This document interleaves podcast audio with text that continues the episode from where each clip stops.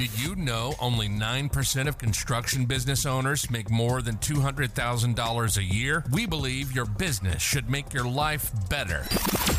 We work with construction business owners to systemize their cash flow, workflow, and crew so they can become involved but not required. Have a listen to our podcast if you want to be in control of your business and your life.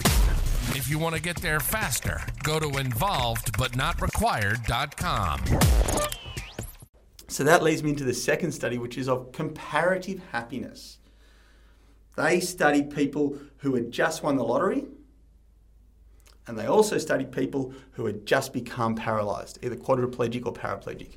And they looked at their level of happiness in the short term after they had just had the change in their life, either just won the lottery or just become paralyzed.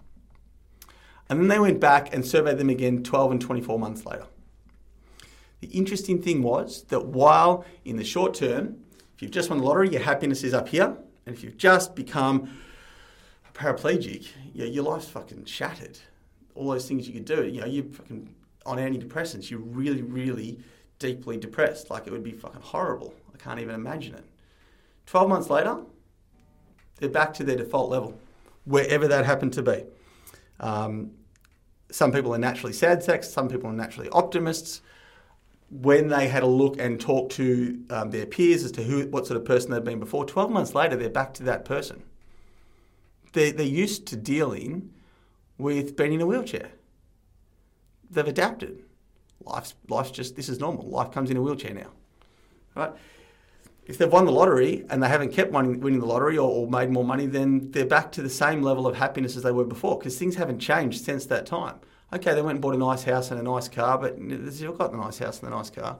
Now they've got neighbours who've got nice houses, and you know things aren't getting any better. People want to see that things are getting better. That comparative happiness study was done to show that people like to see things improving. That's why it's so hard to go backwards. Um, if we've had a business and had a, a great lifestyle and then we lose it, it is so much harder to go backwards. That's why when the stock market crashes, these stockbrokers go and take a freaking nosedive out of the 70th floor because they've had this billionaire lifestyle almost, you know, multi-millionaire lifestyle because they're making all this money and then they suddenly lose it in an afternoon and they can't cope with the concept of not having all these you know, Rolexes and Porsches and skyline apartments and having to go back and, and rent a freaking dump because they've lost all their money. They just can't cope with going backwards. But I, over time, if they do go backwards, they'll get used to that. So you need to understand that that's how people are wired, and studies, psychological studies, have shown this. So how do you show your team, firstly, that things are getting better? How do you make things improve? Because if it stays static, they will lose interest. Hey, you won the lottery. Fantastic. 12 months later, what's next? Am I going to win the lottery again? Otherwise, you know, I was unhappy before. I won the lottery, made me happy for a while, but now I'm not happy anymore. You need to provide them a pathway forwards.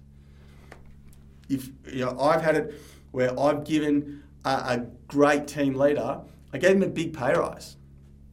I don't know, it was like 12 grand or something. He was on 70 and I put him up to, you know, nearly 85.